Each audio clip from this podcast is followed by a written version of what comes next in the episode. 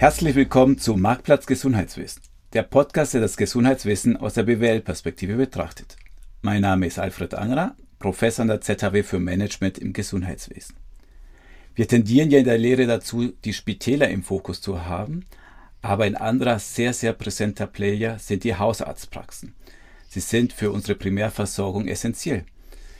Aber aus einer Business-Perspektive interessiert mich jetzt, wie geht es Ihnen? Wie lebt es sich als Hausarzt, als äh, ambulanter Arzt in der Schweiz?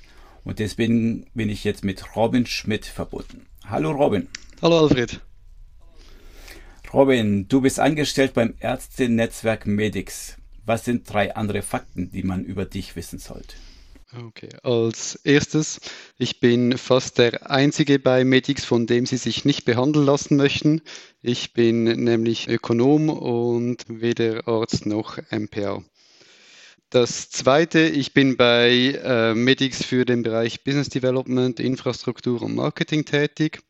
Und das ähm, dritte ist, ich habe äh, einige Jahre bei Alfred in seinem Team als wissenschaftlicher Mitarbeiter am Institut für Gesundheitsökonomie gearbeitet.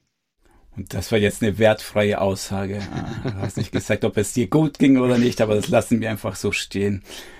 Übrigens, wenn das mit der Aufzeichnung hier klappt und mit der Ausstrahlung, ist das wahrscheinlich die 20. Sendung. Ja, wir machen hier eine kleine äh, Sondersendung mit dir. Und es heißt ja auch immer, ja, ja, auf jeden Fall, es heißt ja immer, man braucht 20 Interviews, bis man einigermaßen gut ist. Deswegen habe ich praktisch alle anderen 19 Interviews verschliffen, damit ich mit dir jetzt ein gutes Interview durchführen kann. Und die zweite Vorbemerkung ist hier, ich in der 20. Sendung wollte ich noch eine andere Mitarbeiterin von mir hier kurz loben, die Laura Meyerhof die bei mir als äh, wissenschaftliche Assistentin arbeitet, weil sie ist die gute Seele hinter dem Podcast und nach 20 Sendungen kann man sie, glaube ich, hier schon mal erwähnen. Aber nun zurück zu dir, Robin. Also, erzählt mir doch mal in kurzen Worten, was ist denn überhaupt so ein Ärztenetzwerk? Wenn man bei der Versicherung nicht das Standardprodukt wählen will, bei der Krankenversicherung, dann gibt es ja die Option des Hausarztmodells. Und damit Ärzte dieses Hausarztmodell ähm, anbieten können. Das heißt, dass man als Patient diesen Hausarzt wählen kann, muss dieser Arzt in einem Ärztenetzwerk sein. Aufgabe dieses Ärztenetzwerks ist es, ähm, Qualitätsmaßnahmen durchzuführen, um eben die Behandlung in diesem Hausarztmodell so besser zu gestalten, dass die wirklich effizienter, kostengünstiger und qualitativ besser oder mindestens gleich ist. In diesem Zuge oder im, im Zuge der Einführung dieser, ähm, dieser Modelle ähm, sind vor gut 20 Jahren die ersten Netz, Netzwerke entstanden. Medix Zürich ist eines der Netzwerke der ersten Stunde. Ähm, wir sind mittlerweile 22 Jahre alt und gehören noch heute zu den Überzeugungstätern. Beispielsweise unsere Ärzte, die bei uns Mitglied sind, die treffen sich wöchentlich für Qualitätszirkel, wo die sich da eine Stunde lang über aktuelle Fälle austauschen und ähm, neue Ärzte-Guidelines erarbeiten, die im Anschluss Open Source allen zur Verfügung gestellt werden. Das ist die, die eine Seite, die wir haben bei uns. Die andere Seite ist, wir haben vor einigen Jahren angefangen, nebst unseren Partnerärzten, die einfach bei uns Mitglieder sind, eigene Praxen aufzubauen, haben in den letzten Jahren acht teilweise große Gruppenpraxen im Großraum Zürich aufgebaut und haben mittlerweile in diesen Praxen rund 130 Mitarbeitende. Okay, verstanden. Diese Praxen, das sind Haus, Hausärzte vorwiegend oder hast du auch ein paar Spezialisten bei euch im Haus? Der Fokus liegt ganz klar auf der Hausarztmedizin. Ähm, gerade in den größeren Praxen haben wir aber auch Spezialisten. Das Ziel ist eigentlich so das abzudecken, was so die normale Familie braucht. Ein gutes Beispiel ist die Medix-Praxis in Friesenberg.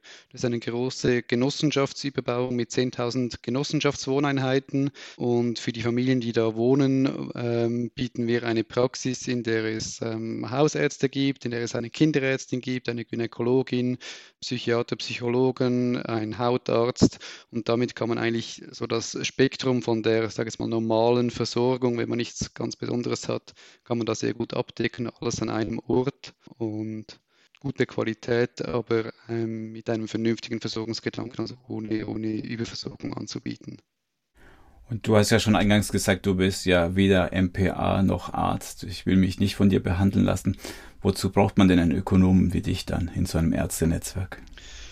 Genau, das ging ganz, ganz lange ohne. Medix ist so aufgebaut, dass wirklich eigentlich die Mitarbeitenden in der, in der Führung, also unser Geschäftsleiter, der ist immer noch praktizierender Arzt, das ist Felix Huber, der leitet Medix Zürich, ist der Vorsitzende von Medix Schweiz, da gibt es noch neun weitere Netze, die da ähm, in diesem Rahmen eine Rolle spielen, insgesamt über 700 Ärzte und ist aber nebenbei doch auch noch 50 Prozent als Hausarzt tätig. Das ist sehr wichtig in dieser Branche, dass man wirklich, ähm, dass es von den Ärzten kommt und diese auch wirklich in der Praxis drin sind. Ähm, nichtsdestotrotz haben wir irgendwann gemerkt, es geht nicht ganz auch ohne die ökonomische Perspektive. In meine Aufgabe oder wofür ich ursprünglich eingestellt wurde, da ging es vor allem um den Aufbau von neuen Gruppenpraxen. Das sind relativ umfangreiche Projekte. Äh, wenn man da eine Arztpraxis mit zehn Behandlungszimmern bauen will, die ganzen Standortanalysen, die ganze Begleitung des Baus, äh, die ganze Ausstattung etc. Und dann gibt es halt auch im laufenden Betrieb wie IT, Infrastruktur, Marketing gibt es gewisse Themen, die ähm, bei einem BWL etwas besser aufgehoben sind. Verstanden. Lass uns mal ein bisschen mal die Geschichte anschauen und wie sie sich verändert hat, so die Rolle eines Arztes früher und heute. Und so mein erster Einstieg wäre eine Geschichte aus den 80er Jahren, weil als wir nach, ähm, aus Mexiko nach Europa gekommen sind, wurde ich als erster krank und dann haben wir halt praktisch einen Hausarzt kontaktiert, wahrscheinlich irgendjemand aus dem Telefonbuch. Und diese Person kam zu mir nach Hause, weiß nicht, ob das das noch gibt. Ja. Und auf jeden Fall wurde es unser Familienarzt und hat mein Bild geprägt, was ist denn so ein Hausarzt? Das war ein ja, ein großer, kräftiger Mann, immer gut gelaunt. Und was für mich toll damals war als Kind, der hatte immer 10.000 Geschenkchen, Werbegeschenkchen und Füller und Stifte und Taschenrechner, wo immer irgendwelche komische Pharmanamen drauf standen, die habe ich damals bekommen. Ja. Das ist so mein Bild vor den 80er Jahren. Gibt es das heute noch? Wie hat sich das verändert? Also Pharmageschenke gibt es heute nicht mehr. Das ist mittlerweile verboten. Da gibt es nicht oh. mal den Kugelschreiber. Ähm, aber auch sonst hat sich das doch recht verändert. Man hat wirklich von früher noch so das Bild von diesem Arzt, der alleine seine Praxis hat der hat dann eins bis zwei MPAs, also medizinische Praxisassistentinnen, angestellt. Meistens war das eine davon noch seine Frau und ähm, nach dem zwölf Stunden Sprechstundentag haben die dann noch gemeinsam am Abend die Buchhaltung zusammen gemacht. Und so hat eigentlich sehr lange diese, dieses Arztpraxis-Business funktioniert. Also alles Einzel Einzelkämpfer, die einen sehr großen Einsatz geleistet haben, sehr viel gearbeitet haben und eigentlich immer für sich geblieben sind. Mittlerweile ist das eher ein Auslaufmodell. Die Generation Y, die Generation Y heute will eigentlich nicht mehr 60, 70 Stunden die Woche arbeiten, möchte häufig auch nicht diese Verantwortung tragen und tendiert deshalb dazu, sich eher in einer Gruppenpraxis anstellen zu lassen oder mit anderen zusammen eine Gruppenpraxis zu eröffnen. Also dieses Einzelkämpfermodell, das ist, äh, das ist eher ein Auslaufmodell. Ähm, das zeigt sich bereits jetzt. Es sind noch rund 44 Prozent sind noch Einzelpraxen, der Rest sind schon Zweier- oder Gruppenpraxen. 44 Prozent sind nur noch allein unterwegs. Genau. Also die Mehrheit ist schon zusammen. Okay. Gut, jetzt lass uns mal anschauen äh, aus der Business-Sicht, was das für, für, Bedeutung hat, wie sich das verändert hat. Und im Vorgespräch hast du schon erwähnt, also wenn ich beschließe, eine Praxis aufzumachen, dann braucht es drei Ps. Was meinst du mit diesen drei Ps? Genau, mein ehemaliger Chef war McKinsey-Berater und der hat immer gesagt, das muss alles irgendwie so griffig aufgebaut sein und das sind immer drei Punkte. Du machst mich so stolz, Robin. Sehr schön. Die, die drei Punkte, die drei Ps, das steht für Patienten, Personal und Praxis. Ähm, das ist, wenn wir einen Standort analysieren, dann sind das die drei Punkte, die wir bewerten. Das erste, das Wichtigste, die Patienten, um eine Praxis zu eröffnen, muss die Nachfrage da sein. Es muss genügend Einwohner, Patienten haben, ähm, die versorgt werden wollen und müssen. Wie analysiert ihr das eigentlich, ob das ein bestimmter Standort wirklich attraktiv ist? Welche Mittel nutzt ihr dazu? Genau, da gibt es Datenbanken, wo man sieht, wie viele Ärzte das es gibt. Da ist auch immer wichtig, dass man das Netzwerk nutzt, um herauszufinden, wo gibt es da Arztpraxen, wie viele Ärzte arbeiten da zu welchen Pensen und aufgrund dessen dann versucht, die, die Anzahl Ärzte der Bevölkerung gegenüberzustellen bei der Bevölkerung muss man auch noch ein bisschen schauen, wie, wie alt sind diese Personen, gibt es viele Familien, sind es eher Einzelpersonen etc. Kann es sein, dass es auch eine Rolle spielt, ob es viele Expats gibt? Gerade im Raum Zürich gibt es ja Bereiche, wo die Bevölkerung doch ganz anders aussieht als im Rest der Schweiz. Ist es auch ein Faktor, den ihr mit berücksichtigt? Expats ist vielleicht ein Punkt. Also ich glaube schon, dass die, die, die Herkunft der Person macht schon, spielt schon eine Rolle, weil grundsätzlich ist es so, dass wir in der Schweiz dieses, dieses Hausarzt, äh, also dass wenn ich was habe, gehe ich zum Hausarzt. Das ist sehr tief bei den Menschen verankert. Das funktioniert eigentlich sehr gut. Ähm, ist auch eine sehr gute kostengünstige Version der Gesundheitsversorgung. Im Ausland ist es häufig so, dass man, wenn man etwas hat, dann geht man zuerst direkt auf den Notfall ins Spital. Und äh, das kann dann schon eine Rolle spielen, wenn man ähm, eine Praxis eröffnet an einem Ort, wo es sehr viele Personen mit Migrationshintergrund gibt. Ich würde es auch nicht spezifisch Experts sagen, dann ist das gut möglich, dass, dass diese eher eine Notfallstation anstatt den Hausarzt aufsuchen. Heißt aber nicht, dass es da keine Praxen braucht. Das ist wohl so. Und jetzt aus dem, wieder der Vergleich zu dem Spitalwesen. Also wenn du dir ein Spital anschaust und woher kommen die Leute, dann wirst du feststellen, über 80 Prozent kommen einfach aus der Umgebung und man geht zu dem Spital, weil es da ist. Wie ist denn das bei den ähm, Praxen? Sind da die Patienten mobiler? Sind die bereit, weitere Wege zu gehen oder gehen sie auch zu dem nächstmöglichen Arzt, den sie finden? In der Regel ist es schon so, dass die Menschen sich einen Arzt in der Nähe suchen.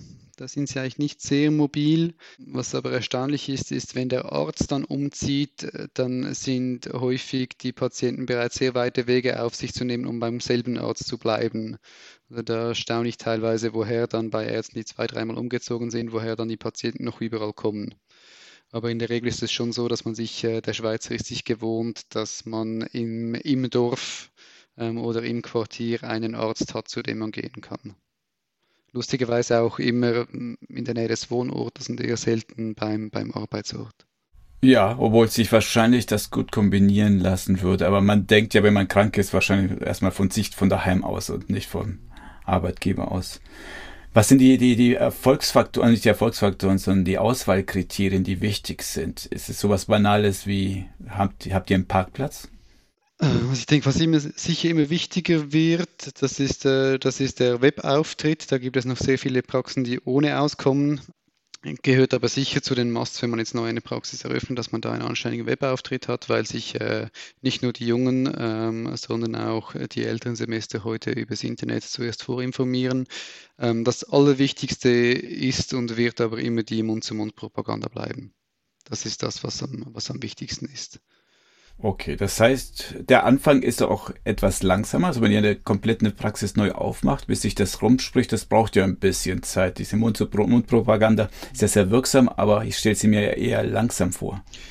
Ähm, das ist so, wenn man eine Praxis jetzt in der, in der, mitten in der Stadt Zürich eröffnet, ähm, wo die Versorgung oder wo man sehr viele Ärzte in der näheren Umgebung hat, dann braucht es da ein paar weitere Marketingmaßnahmen, um am Anfang die Praxis bekannt zu machen.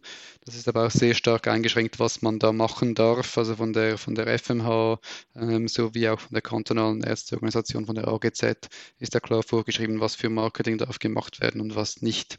Also das ist wirklich rein informativ und keine keine, keine Versprechungen, die man da anbieten darf.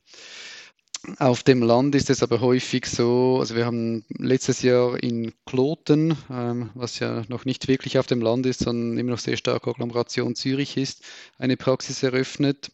Wir haben da einen Arzt aus der Umgebung, der hat bereits lange da gearbeitet, der hat sehr viele Patienten übernommen, aber auch die neuen Ärzte, die wir da angestellt haben, die waren vom ersten Tag an voll, weil einfach so eine ähm, Unterversorgung herrscht, ähm, dass man da auch keine, keine große Werbung braucht. Ähm, wir wurden sogar im Voraus von Ärzten angegangen, die uns ihre Patienten übergeben wollten, weil die sich schon lange pensionieren lassen möchten. Also rein patientenseitig ist es generell ein sehr ähm, angenehmer Markt. Also in der Regel muss man nicht auf Kundensuche gehen.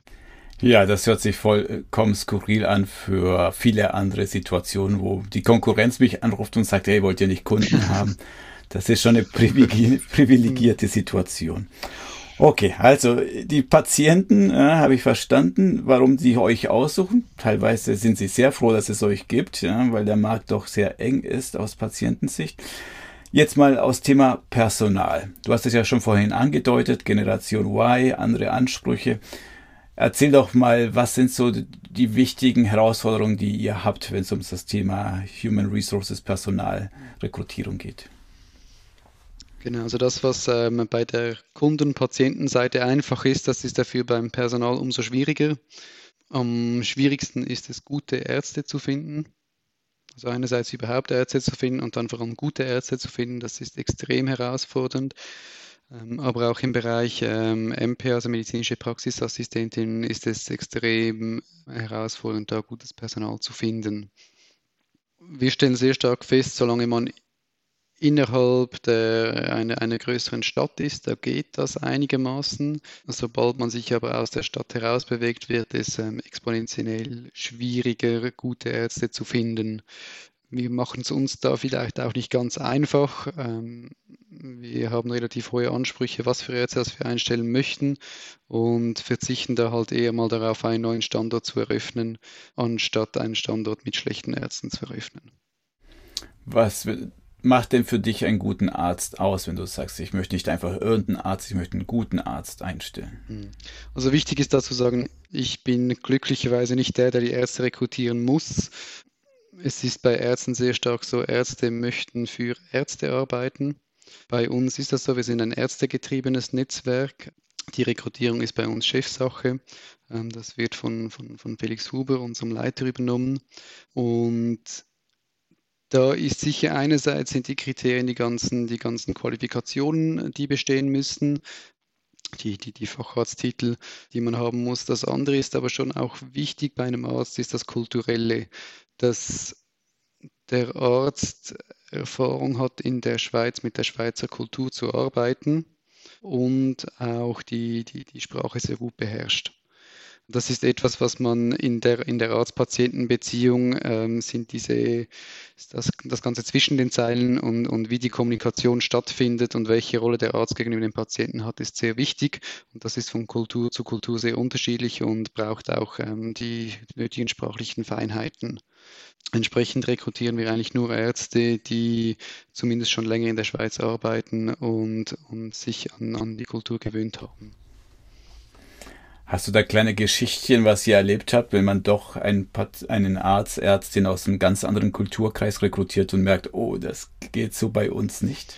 Ähm, ich habe da, äh, wir, wir, machen das, wir machen das nicht, deshalb haben wir da keine Erfahrungen. Ich habe da privat aber Erfahrungen gesammelt, ähm, wie das ist, wenn man eine, eine Ärztin hat, ähm, die, die aus einem Land kommt, wo, wo, der, wo der wo man nicht eine, eine, eine Arzt-Patienten-Beziehung hat, wo der Arzt, äh, der Patient informiert werden will, sondern wo der Patient gesagt bekommen will, was er tun muss. Und das, das funktioniert bei uns sehr schlecht. Also wenn die Ärztin ähm, einem nicht erklären will, sondern einfach sagen will, was man jetzt machen muss, dann, äh, dann funktioniert das bei uns sehr schlecht. Das glaube ich gern. Dabei warst du selber beim Militär, da bist du es doch gewohnt zu gehorchen, aber im Privaten will man das da, wohl da, weniger. Da will das nicht so, ja. Jetzt verstanden, sehr schwer die zu finden. Also der Markt ist umkämpft. Also das kenne ich auch von anderen Praxisprojekten, wir haben. Wir haben ja auch mit anderen äh, Gruppen gearbeitet und die haben gesagt, ach, wir unterhalten uns gern mit Kollegen, Kolleginnen, aber unsere Geheimnisse, wie wir die Ärzte zu uns locken, ja, die verraten wir nicht. Ja.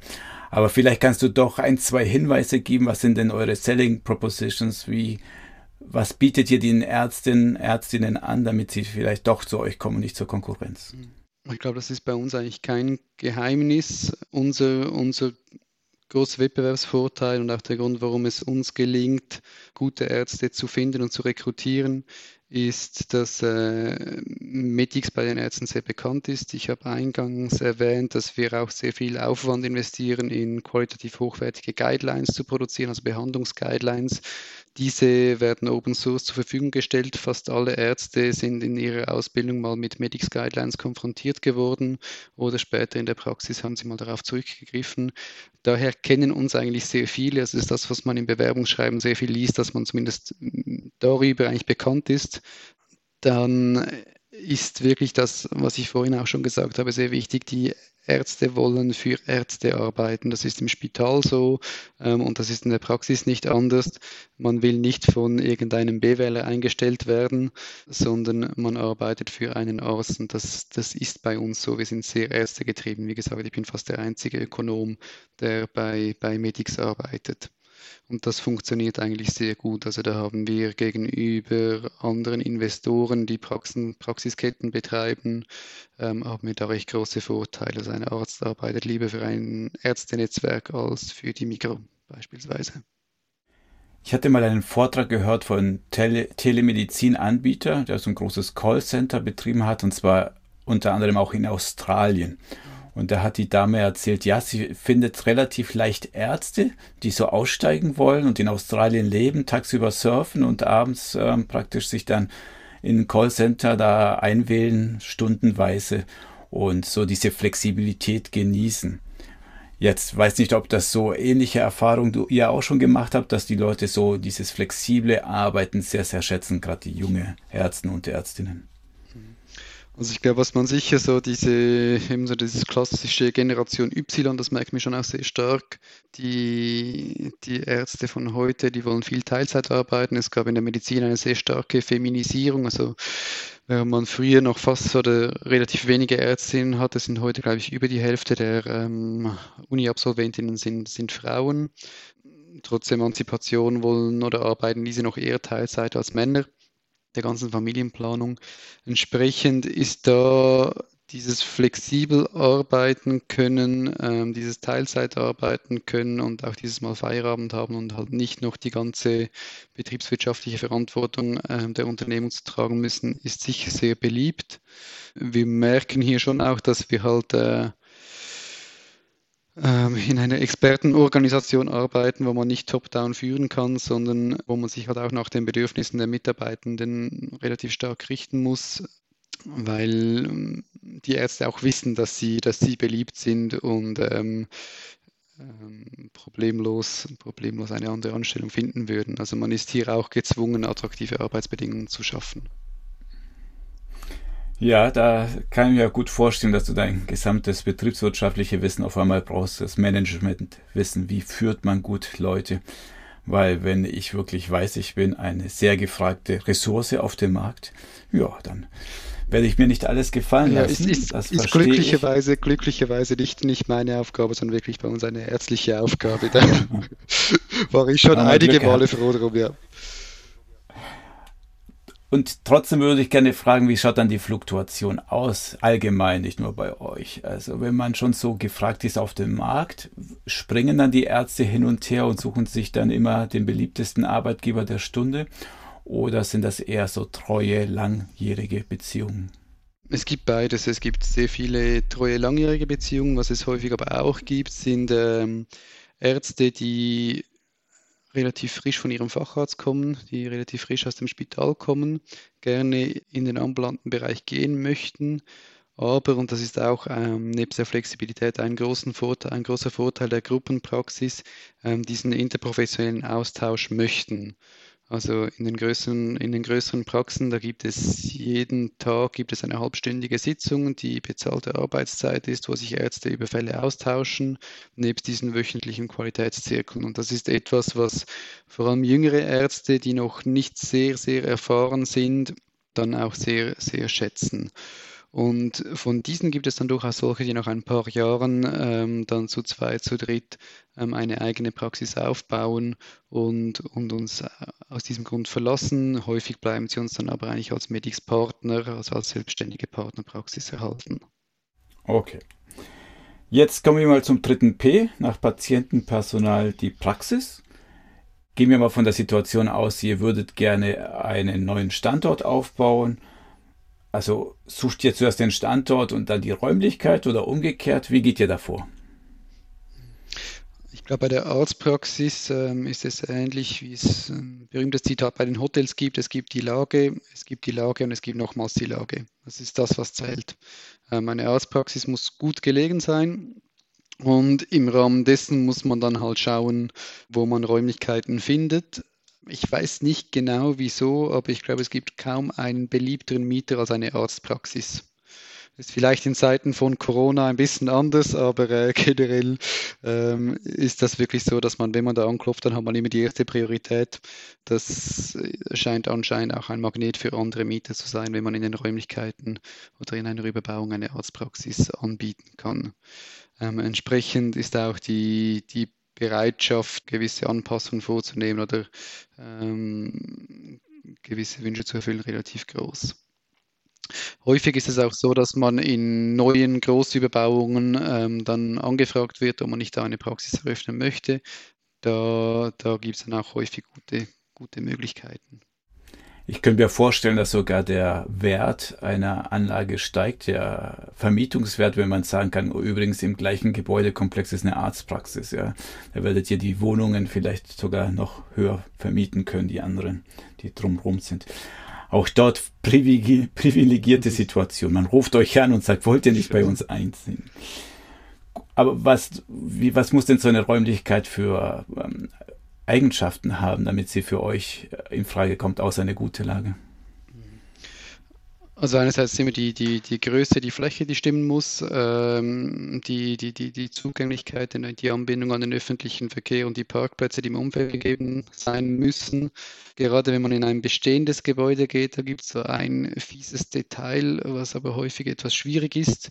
Und zwar ähm, haben wir den Anspruch, dass man sich in jedem Untersuchungszimmer die Hände waschen kann.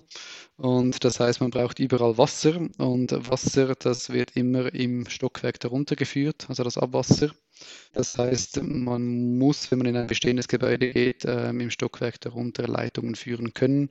Und wenn das vermietet ist, ist das teilweise nicht ganz einfach, aber auch da wieder profitieren wir von der großen Flexibilität der Vermieter, dass dann das häufig möglich gemacht wird. Und wie ist das Layout an sich? Weil aus Prozesssicht spielt es ja eine ganz große Rolle. Wo habe ich meinen Empfang? Wo sind die Räume? Wo ist mein Röntgengerät? Achtet ihr sehr darauf oder sagt, naja, wenn die äh, andere Faktoren äh, stimmen, dann kriegen wir das Layout schon irgendwie passend gemacht? Also es gibt schon Grundrisse, die sich besser oder schlechter für eine Arztpraxis eignen durch das, dass man also viele, viele Büroräumlichkeiten eignen sich nicht sehr gut, weil die auf Großraumbüro ausgelegt sind und deshalb eine, eine sehr große Tiefe haben. Man braucht eigentlich eher ein schmales Gebäude, wo man auf beiden Seiten ähm, Sprechzimmer machen kann und in der Mitte einen Gang. Das eignet sich sehr viel besser. Ansonsten verliert man sehr viel Platz, weil man sonst dunkle, dunkle Räume hat, die man nicht wirklich nutzt oder die man nur sehr begrenzt nutzen kann. Das andere ist vom Praxis-Layout her, von den Prozessabläufen. Ähm, das ist sicher ein, ein wichtiger Punkt, dass man darauf achten muss. Ähm, ein, ein Arzt, der macht äh, locker seine 14 äh, Kilometer pro Tag. Desto schlechter die Praxis geplant ist, desto mehr Kilometer sind es. Und bei den MPAs schaut es nicht anders aus. Deshalb ist es wichtig, dass man wirklich die Räume richtig aufgeteilt hat, dass man wirklich beim Eingang den Empfang, das Wartezimmer ähm, schalldicht aber gleich daneben und dann halt die Labordiagnostik, Röntgenzimmer, dass das eher in dem Bereich ist und äh, dann nebenan die, die Behandlungszimmer. Wenn ihr eine neue Praxis aufmacht oder wenn allgemein Ärzte sich selbstständig machen, neue Praxen aufmachen, dann gehen sie, ja, werden sie Unternehmer. Und da habe ich meine Masterarbeit betreut, weil ich wissen wollte, wie hoch ist das unternehmerische Risiko. Was sie damit damals gemacht hat, ist zuerst du schon, was gibt es denn tendenziell für Risiken bei Neugründungen? Und an allererster Stelle kommt meistens das Thema Liquidität, Liquiditätsprobleme, wenn ich ein Startup habe und dort mir das Geld ausgeht. Und sie kam aber zu dem Schluss, ach, das Thema Liquidität und allgemein die anderen unternehmerischen Risiken in der Schweiz für Hausärzte tendiert gegen Null. Würdest du das auch so unterschreiben? Hm, nicht ganz. Also ich äh, mache teilweise auch Beratungen für die, ähm, für die selbstständigen Ärzte aus unserem Netz, habe da auch schon äh, Übergaben begleitet und gerade wenn man eine laufende Praxis übernimmt, dann ist die Liquidität vor allem am Anfang schon ein großer Punkt, weil man halt die der Abrechnungsprozess geht relativ lange, weil alles über die Krankenversicherung oder das meiste über die Krankenversicherung läuft. Das heißt, ich mache jetzt eine Praxis auf, habe irgendwie drei angestellte Ärzte, dann habe ich irgendwie sieben, acht angestellte MPAs, habe Mietkosten, die laufen alle vom ersten Tag an oder Ende des ersten Monates bestimmt. Und bis ich dann aber eigentlich Geld bekomme, geht es in der Regel eher drei Monate. Und innerhalb von diesen drei Monaten, da sammelt sich dann doch eine rechte Summe an, ähm, die man zuerst mal zur Verfügung stellen muss. Und das ist dann nebst den ganzen Investitionen, die in der Regel bei so einer Übernahme entstehen, doch schon ein großer Posten. Es ist aber so, dass das Risiko, dass eine Praxis Konkurs geht, wenn man ein paar Dinge beachtet, doch eher klein ist. Entsprechend finanzieren die Banken eigentlich auch relativ gerne da und sind auch gerne bereit, ein, ein, ein Kontokorrent, also ein, ein Rahmenkredit einzuräumen, den man für so eben für Liquiditätsengpässe etc. brauchen kann. Also Liquidität ist sicher ein großes Thema, ähm, aber es, es, lässt sich, es lässt sich recht gut lösen. Ich glaube, das größte unternehmerische Risiko ist, wenn man angestellte Ärzte hat, ähm, dass diese ausfallen und man diese Stellen nicht in nützliche Frist neu besetzen kann. Das ist wirklich das Größte. Als Einzelpraxis denke ich, ist das Risiko relativ klein, wenn man ein paar Grundsätze beachtet. Eure Praxen sind ja teilweise groß äh, mit vielen Mitarbeitern, aber ich möchte einfach ein Gefühl bekommen, wenn ich mich tatsächlich als Arzt mit einer MPA selbstständig machen will, wie viel Kapital brauche ich dann? Was würdest du schätzen, um da loslegen zu können? Als Einzelpraxis. Als Einzelpraxis. Häufig übernimmt man da eine Praxis. Da fällt mal ein Kaufpreis für die Übernahme eines Mieterausbaus oder des Praxisinventars an. Das ist in der Regel nicht mehr so viel, weil da meistens die letzten Jahre nicht mehr viel gemacht wurde. Sagen wir, das sind vielleicht irgendwie 100.000 Franken, die man für so eine Praxisübernahme bezahlt mal mehr, mal weniger. Dann eben braucht es eigentlich, muss man diese Liquidität sicherstellen können. Ähm, da ist sicher nochmals derselbe Betrag fällig. Und dann je nachdem, was man, was man machen will. Also wenn man ein digitales Röntgen haben will, das kostet rund 90.000 Franken. Ähm, wenn das noch nicht da steht und man will das unbedingt haben, dann sind das große Investitionen. Wenn man einen Ultraschall haben will, das kostet auch 30.000 bis 60.000 Franken. Da gibt es dann aber auch Leasingmöglichkeiten. Also da ist es sehr stark äh, davon abhängig, was man will. Wenn man die Minimalvariante fährt und einfach sagt, ich miete mir, also ich übernehme eine Praxis oder ich miete mir eine Wohnung an und mache da die minimalen Anpassungen, da habe ich schon Praxen gesehen, die haben gesagt, sie hätten eine Wohnung gemietet, 60.000 Franken in ähm, Umbau und Mobiliar investiert und äh, hätten so angefangen. Also das geht durchaus auch. Okay, also wir sind da im Hunderttausender Bereich und dann kann ich eine kleine Mini-Praxis aufmachen. Du hast ja schon selber gesagt, die Banken, die geben mir durchaus Kredit, weil das Risiko scheint doch im Vergleich zu vielen anderen Startups relativ klein zu sein. Jetzt ist natürlich die Frage nach der Profitabilität. Ja. Wie profitabel ist denn so das Business Praxis? In den letzten Jahren hat sich irgendwie dieses Märchen verbreitet, dass äh, das Gesundheitswesen ein wahnsinnig attraktiver Markt sei zum Investieren. Irgendwie geht man auch davon aus, dass das im ambulanten Bereich so ist, weil man sieht, dass da viel Geld umgesetzt wird, dass es ein, äh, sehen wir auch jetzt gerade wieder, sehr äh, krisensicherer Markt ist. Entsprechend sind viele Investoren in den Markt gekommen.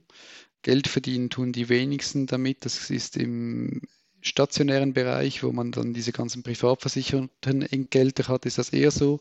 Im ambulanten Bereich, wo man nach der äh, zu 99 Prozent nach der obligatorischen Krankenversicherung respektive Unfallversicherung abrechnet, ist das weniger so. Grundsätzlich ein selbstständiger Arzt, der erfahren ist, der seine Investition abgeschrieben hat, der kann einen guten Gewinn erzielen. In der Regel ist es aber so, dass das Geld bleibt schlussendlich in der Praxis, respektive geht für Lohnkosten drauf, weil ein Arzt ist ein, ein gut ausgebildete, hochqualifizierte Person, der, die auch gewisse Lohnvorstellungen hat. Entsprechend bleibt in der Regel für den Investor eigentlich nicht mehr viel übrig, was man aus einem solchen Betrieb herausziehen könnte. Dazu kommt auch noch, dass äh, Ärzte recht allergisch auf ähm, Investoren und Gewinnoptimierungen ähm, reagieren und das selten auch gut kommt, wenn man jetzt wirklich als Investor Praxen eröffnet. Da gibt es diverse Beispiele, die auch wieder verkauft haben oder zugemacht haben. Das kommt in der Regel nicht so gut. Aber wichtige Aussage, das Geld bleibt in der Regel in der Praxis bei den Ärzten. Okay. Und jetzt schwimmen wir mal die Situation durch, dass du doch wieder ein böser Investor bist, ja, der versucht da die Zitrone zu pressen. Und rein betriebswirtschaftlich gesehen, was sind so die Stellschrauben, die du verändern kannst in einer Praxis, wenn es dir nur darum geht, ich möchte die Profitabilität nach oben schrauben? Mit Abstand der größte Punkt sind die Lohnkosten. Der zweite große Punkt ist die ganze, die ganze Infrastruktur. Da kann man schon viel günstiger fahren, wenn man halt eine, eine alte Praxis übernimmt und da nicht viel investiert. Das sind relativ hohe Investitionen, die wir für den Ausbau von neuen Praxen investieren. Der, der größte Punkt sind aber genauso im stationären Bereich sind die Lohnkosten, sind vermutlich im stationären Bereich sagen wir so zwei Drittel. Bei uns ist es vermutlich noch mehr. Und da kann man am ehesten schrauben. Das heißt, tiefere Löhne bedeutet dann in der Regel aber auch schlechteres Personal. Und dann auf der anderen Seite kann man auf der Ertragsseite kann man versuchen, kreativer abzurechnen, mehr abzurechnen, mehr Leistungen durchzuführen. Bei jedem Patienten, wo es irgendwie nur halbwegs angezeigt ist, halt ein, ein, ein Röntgen, ein EKG, ein LUVO zu verordnen. Medikamente sind ein großer Punkt. Medikamente machen in den, an den Standorten, wo man Medikamente abgeben darf in der Praxis, machen einen westlichen Teil des Umsatzes aus. Da gibt es natürlich auch viel Geld zu verdienen. Bei uns ist es so, dass wir uns da aber selber eigentlich relativ vieles auferlegt haben, durch das, was wir in den Hausarztmodellen sind. Da übernehmen wir als Netzwerk, übernehmen Budgetverantwortung. Das heißt, wir haben eigentlich das sind diese Capitation-Modelle, wir haben für unser Patientenkollektiv vereinfacht gesagt ein, ein, ein Budget, mit dem wir wirtschaften müssen und eigentlich die Patienten möglichst effizient versorgen müssen möglichst gut und möglichst effizient. Und entsprechend machen wir beispielsweise auch Dinge wie Generika-Projekte, dass wir ähm, unseren Patienten eigentlich wo immer möglich ein Generika abgeben und nicht das Originalmedikament, was häufig ein Vielfaches kostet und auch die Marge aber höher wäre. Aber da gibt es sicher, also vor allem auf der Umsatzseite, auf der anderen Seite bei den Lohnkosten gibt es Möglichkeiten zu optimieren. Das eine ist aus Systemsicht nicht sinnvoll und gut. Ähm, das andere ist ähm, vermutlich langfristig auch aus unternehmerischer Sicht nicht sehr sinnvoll, wenn man dabei in Lohnkosten spart. Also kurzfristig könnten wir wahrscheinlich die Zitrone pressen, aber aus Patientensicht, aus Systemsicht ist das natürlich alles nicht sinnvoll. Dieses Capitation-Modell, also ich kriege nur eine Pauschale pro Patient, ist das die Zukunft? Also ist, mittlerweile ist das recht, äh, ist, ist das nicht mehr ganz so strikt, dass man einfach die Pauschale per Patient bekommt, sondern es wird berechnet, was sollte man für das Kollektiv an Kosten haben und je nachdem gibt es dann ein Bonus-Malus-System, so vereinfacht gesagt. Und dann um top halt auch eben viele Qualitätsprojekte, wo man entschädigt wird, wenn man qualitative Maßnahmen ergreift oder halt eben Generika verschreibt anstatt ähm, Originalpräparate. Das funktioniert seit einiger Zeit, ist eines der wenigen Modelle, was, was wirklich auch Kosten einspart bei besserer Qualität. Da, da müssen ja die Versicherungen müssen immer diese, diese Effizienznachweise erbringen. Im Hausarztmodell funktioniert das relativ gut, bei anderen Modellen funktioniert das doch schlechter. Von dem her ist das ein Modell, was gut funktioniert das, das Vergütungssystem wird aber sicher nicht auf Capitation umgestellt werden. Also im Moment haben wir das Einzelleistungsvergütungssystem vom, vom TARMED oder später TARDOC, wenn der dann kommt, ähm, wo halt wirklich jede Leistung, die erbracht wird, vergütet wird, verglichen zum stationären Bereich, wo man auf Fallpauschalen gewechselt hat. Aktuell zeichnet sich hier nicht ab, dass es da eine Veränderung geben wird, dass man wird auf dieser Einzelleistungsvergütung bleiben. Und bevor wir noch mehr in die Zukunftskugel schauen, ähm, vielleicht noch ein paar Worte zur aktuellen Situation, weil wir nehmen das Ganze hier Ende März auf und natürlich müssen wir den großen Elefanten im Raum auch thematisieren. Wir sind ja hier kurz oder schon wahrscheinlich mittendrin in der Pandemie. Wie schaut denn so ein Ärztenetzwerk zu Corona-Zeiten aus? Was passiert bei euch zurzeit? Also ich glaube, gerade in diesen Zeiten zeigt sich auch der Vorteil davon, wenn man halt eben nicht nur Einzelkämpfer ist, sondern halt auch einen praxisübergreifenden Austausch hat, sich da gegenseitig unterstützen kann, sich da gegenseitig informieren kann. Da läuft sehr viel. Die Praxen mussten einiges umstellen in dieser Zeit an, an, an, an Prozessen, um, um diese Krise bewältigen zu können. Wir haben auf der einen Seite haben wir sehr, sehr viele Menschen, die befürchten, ähm, Covid-19 erkrankt zu sein, die sich alle gerne testen lassen möchten. Es gibt aber nicht genügend Tests und man darf nur eigentlich die, die alten, die Risikogruppen testen. Entsprechend braucht es da sehr viel Überzeugungsarbeit bei den MPAs. Das ist eine Krise, die sehr, sehr stark auch die, die MPAs betrifft. Ähm, die Telefonleitungen laufen heiß. Die MPers und die Ärzte setzen sich alle einem Risiko aus. Die meisten bleiben zu Hause, arbeiten aus dem Homeoffice, ähm, machen sichere Videokonferenzen wie wir jetzt und die, die Ärzte und die MPers arbeiten an der Front mit den Personen, die möglicherweise infiziert sind. Das ist sicher eine rechte Belastung. Auf der anderen Seite ist es aber auch so, dass man nach Empfehlung des BAG ja auch alle Behandlungen, die nicht dringend sind, ähm, in Zukunft verschieben soll. Das passiert zu einem rechten Teil aber auch automatisch, weil ganz viele Patienten, die ganz dringende Babychens hatten, plötzlich diese nicht mehr so dringend sind, ähm, wenn sie dafür in eine Arztpraxis gehen müssen. Da, da gibt es im Moment auch sehr viele, die freiwillig ähm, das, das nach hinten verschieben.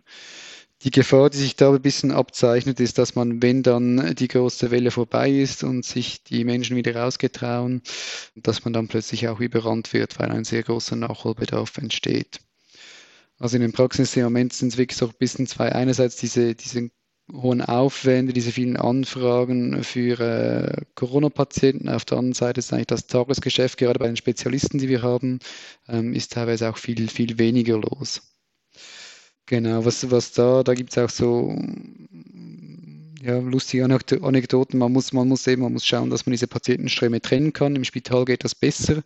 Ähm, die sind eher auf sowas eingestellt. Bei uns ist es dann halt teilweise so, dass Corona-Abstriche in der Tiefgarage vorgenommen werden müssen, um halt eben diese potenziell infizierten Patienten nicht in der Praxis zu haben, wo sie andere anstecken.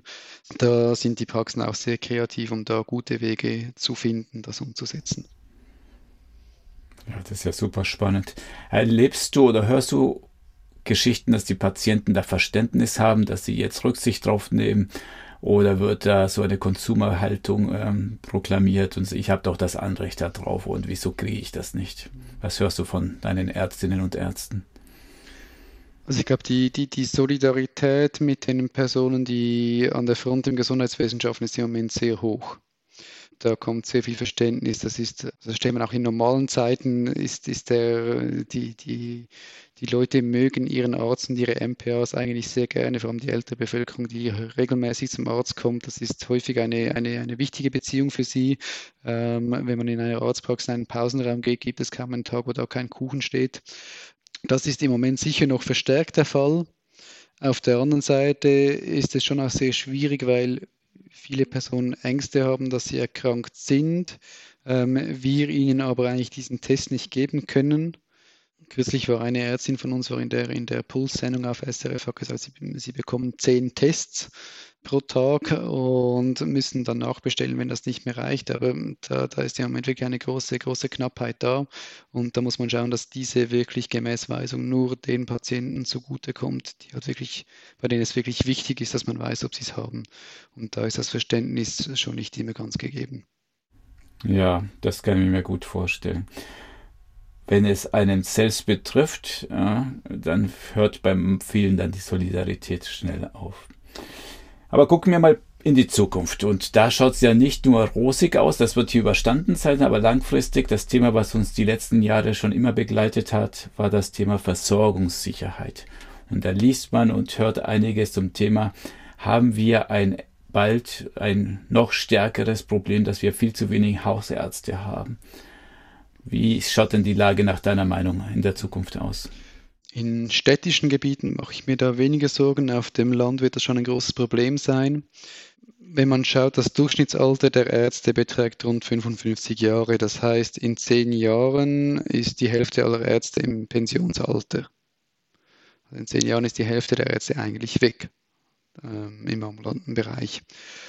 Und viele von diesen Elternärzten sind eben noch diese Einzelkämpfer, ähm, die ihre, ihre Einzelpraxis führen. Die haben Schwierigkeiten, einen Nachfolger dafür zu finden, umso mehr, wenn sie auf dem Land sind. Das ganze Problem wird meiner Meinung nach noch akzentuiert davon, dass man früher eine Praxis eigentlich für einen guten Preis verkaufen konnte. Da wurde immer dieser Goodwill berechnet. Da gibt es so Formen, wie man den Goodwill berechnen kann. Also der Goodwill ist alles, ähm, die, die, die immaterielle Wert einer Praxis, sprich der Patientenstamm. Und früher konnte man dafür teilweise mehrere hunderttausend Franken verlangen. Ähm, heute, wie das Beispiel in Kloten, was ich erzählt habe, da kommen die Ärzte, fragen einem aktiv an, ob sie einem die Patienten übergeben dürfen. Ähm, das ist häufig also heute nicht mehr der Fall, dass man da wirklich Geld verlangen kann. Nichtsdestotrotz gibt es aber noch die Beratungsfirmen, die Gutwillberechnungen anbieten und die Ärzte danach kommen und sagen, ja, mir wurde bestätigt, ich habe einen Anspruch auf 200.000 Franken Goodwill ähm, oder 300.000 Franken und kein Mensch ist bereit, auch äh, nur 10.000 Franken dafür zu bezahlen. Was da auch immer vergessen wird, ist, die Krankengeschichte gehört dem Patienten und nicht dem Arzt. Also man kann diese nicht verkaufen. Und wenn man einen Arzt in einem Dorf hat, der schließt seine Praxis und ein anderer Arzt eröffnet eine Praxis, dann landen die Patienten automatisch da. Ähm, und da muss der neue Arzt dem alten Arzt nichts dafür bezahlen. Das macht es häufig noch ein bisschen schwieriger, einen Nachfolger zu finden, als es sowieso schon ist. Insofern denke ich, in der Zukunft wird es gerade auf dem Land, ähm, wird es nicht mehr so einfach sein, diese ärztliche Versorgung aufzuhalten, aufrechtzuerhalten, Entschuldigung. Wenn man schaut, im Durchschnitt gibt es so rund 1200 Einwohner pro Arzt oder umgekehrt gesagt rund 0,8 Ärzte pro 1000 Einwohner. Wenn man schaut, ein wirklich erfahrener, effizienter Arzt, der kann so nach meinen Berechnungen rund 1800 Patienten, also Bewohner, betreuen. So spätestens ab 2000 Bewohner pro Arzt wird es dann aber sehr schwierig. Diese Grenze haben wir schon auf dem Land schon an vielen Orten überschritten. Ähm, die Konsequenz ist dann, dass halt die Patienten einfach relativ weite Wege auf sich nehmen müssen, um sich dann halt in städtischen Gebieten versorgen zu lassen, was häufig auch für die ältere Bevölkerung, die vor allem regelmäßig den Hausarzt braucht, dann teilweise auch schwierig ist. Also die Zahlen sind äh, eindrücklich und bekannt und man muss sich jetzt schon bewusst werden, dass wir in der Schweiz eigentlich nur deswegen auch überhaupt ein funktionierendes Gesundheitssystem haben, weil wir viele unserer Probleme einfach exportieren. Wir sind in der glücklichen Lage, da sehr attraktiv sein für die umliegenden Länder. Also die FMH-Studie kam ja gerade raus und die haben geschrieben, letztes Jahr haben 1100 Menschen ein Diplom erhalten, Arztdiplom in der Schweiz, 1100. Aber insgesamt haben wir dann 3000 aus dem Ausland geholt, noch zusätzlich. Also das heißt, von vier Ärzten kommen drei aus dem Ausland, die wir hier einsetzen. Und ich weiß nicht, wie das sich in Zukunft entwickeln wird. Noch ist die Schweiz ja sehr attraktiv, aber wenn diese Attraktivität aus welchen Gründen auch immer aufhört, dann spätestens haben wir ein noch größeres Problem, als wir jetzt schon haben. Genau. Was da auch noch wichtig ist, ist, dass halt ähm, der Hausarztberuf lange nicht so attraktiv war. Man, man, äh, ein Hausarzt hat ein sehr, sehr breites Spektrum, das er abdecken muss, trägt sehr viel Verantwortung, muss, äh, ein Hausarzt muss teilweise auch eine, eine, eine mutige Medizin machen. Er kann nicht immer Maximalmedizin machen und bei jedem Patienten, der Kopfschmerzen hat, gleich ein MRI machen. Wenn wir das machen würden, dann wäre unser Gesundheitswesen noch sehr viel teurer. Das heißt, er muss eine gute Risikoabwägung machen und das ist häufig auch sehr belastend für einen Arzt. Und entsprechend gibt es sicher entspanntere ähm, Fachrichtungen, als in die Hausarztmedizin zu gehen. Zudem gibt es dann auch noch Fachrichtungen, die einiges besser vergütet werden, wo man mehr Geld verdienen kann äh, und die auch prestigeträchtiger sind.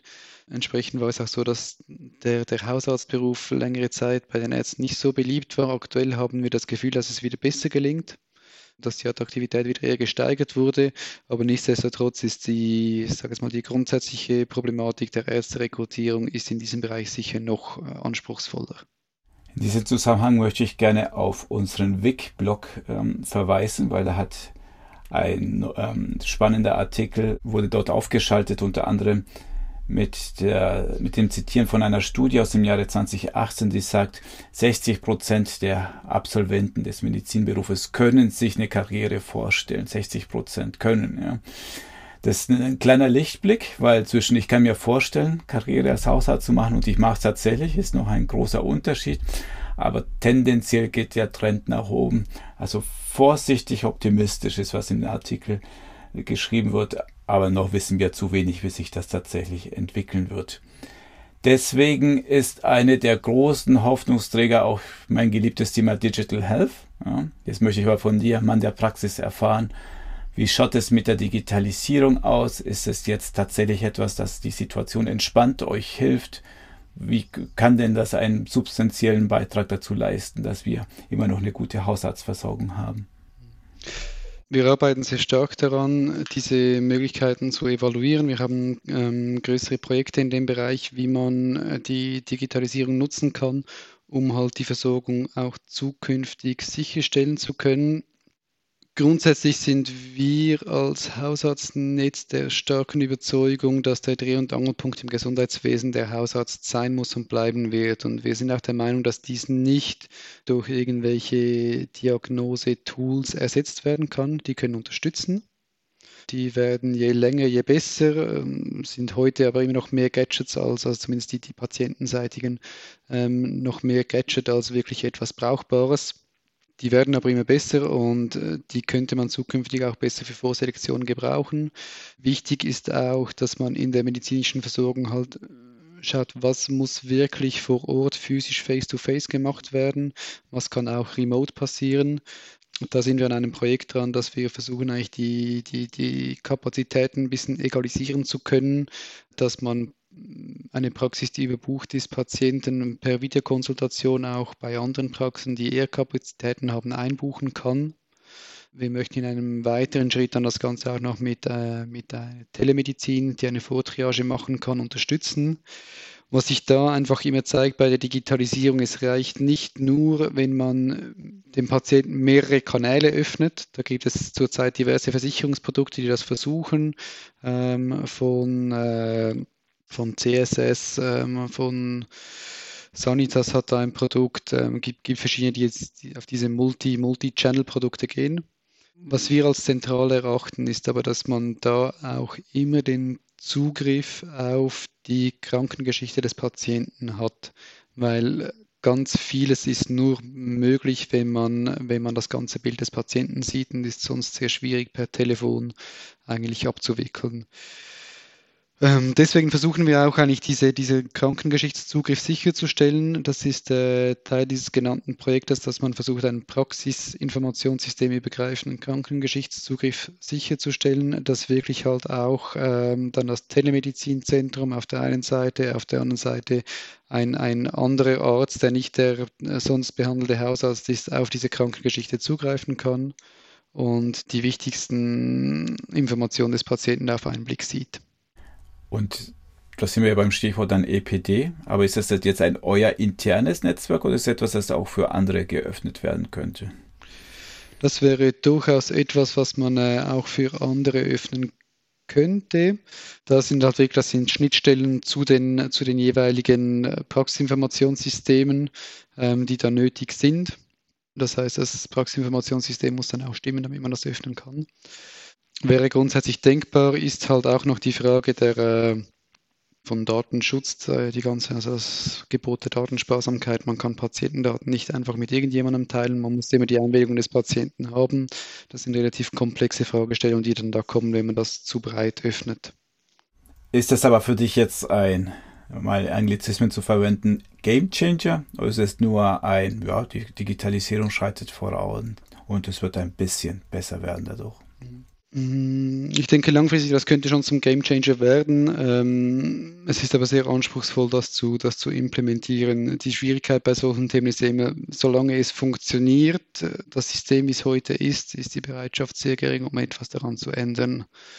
Sowohl patientenseitig wie auch, wie auch Ärzte-MPA-seitig ähm, braucht das sehr viel Überzeugungsarbeit. Ist, äh, hast Change Management Sicht sehr anspruchsvoll, in einer Situation, die im Moment noch funktioniert, eigentlich etwas zu ändern, damit es auch für die Zukunft weiterhin funktionieren kann.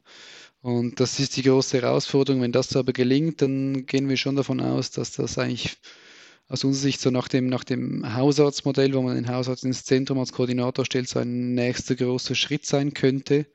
Und äh, da sind wir mit äh, unseren Praxen, unseren 150 Ärzten und insgesamt mit den schweizweit äh, 700 Ärzten sind da dran, ähm, eigentlich das, das so aufzugleisen. Spannend. Zum Schluss würde ich gerne noch einen Wunsch an dich äußern, nämlich ich weiß, du hast ganz bestimmte Thesen zum Thema, wie wird die Ärztelandschaft der Zukunft aussehen. Also beglücke uns mit deinen steilen Thesen. Wie schaut denn die Zukunft für uns aus? Ja, das ist schwierig zu sagen, aber ich glaube, diese Trends, die wir jetzt haben, die werden sich fortsetzen. Ich denke, bis ähm, in 10, 15 Jahren werden vermutlich 80, 90 Prozent der Arztpraxen werden keine Einzelpraxen mehr sein. Da, das werden nur noch Einzelfälle sein. Diese sind tendenziell eher ähm, städtisch ähm, orientiert, sind eher in, in größeren Gemeinden. Das heißt, die Wege zum Arzt werden länger werden. Desto mehr werden auch diese digitalen Angebote kommen. Da ist wichtig, dass wirklich intelligente, brauchbare digitale Angebote sind. Du hast vorhin das EPD erwähnt. Das ist im Moment so, wie es da steht, noch nicht so weit, dass es brauchbar ist. Da wird es brauchbare Angebote geben müssen, dass man da wirklich digital unterstützt mit neuen Versorgungsformen, die Versorgung auch zukünftig sicherstellen kann. Lieber Robin, ich danke dir für das Gespräch. Gerne, habe mich gefreut. Das war unsere Folge Marktplatz Gesundheitswesen. Kommentare, Lob und Kritik bitte an info@gesundheitswesen.org. Vielen Dank fürs Zuhören und bis zum nächsten Mal.